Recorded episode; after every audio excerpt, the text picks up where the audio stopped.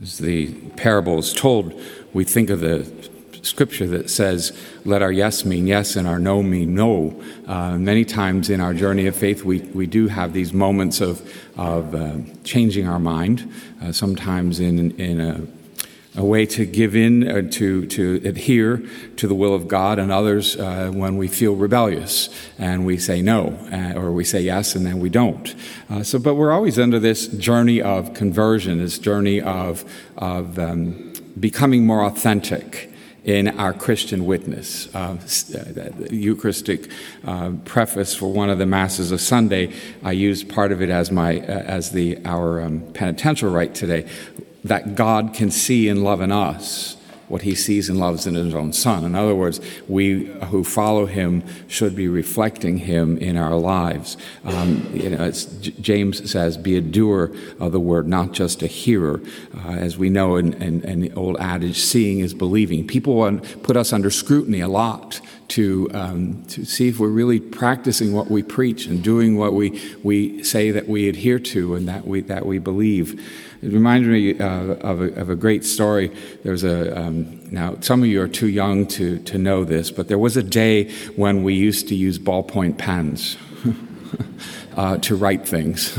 and, and uh, it was long before digital. If, if, you need to know more about it, ask your parents.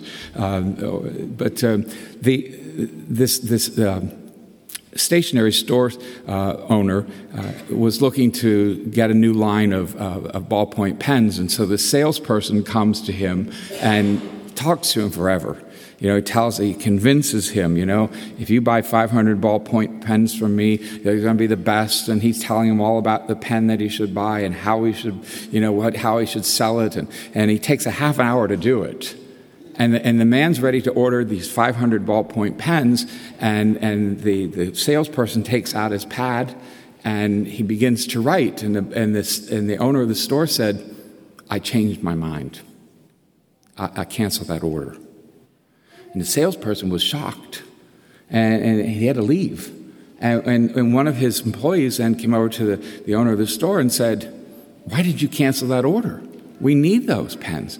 He said, Because he spent a half hour telling me to buy the ballpoint pen and wrote my order with a pencil.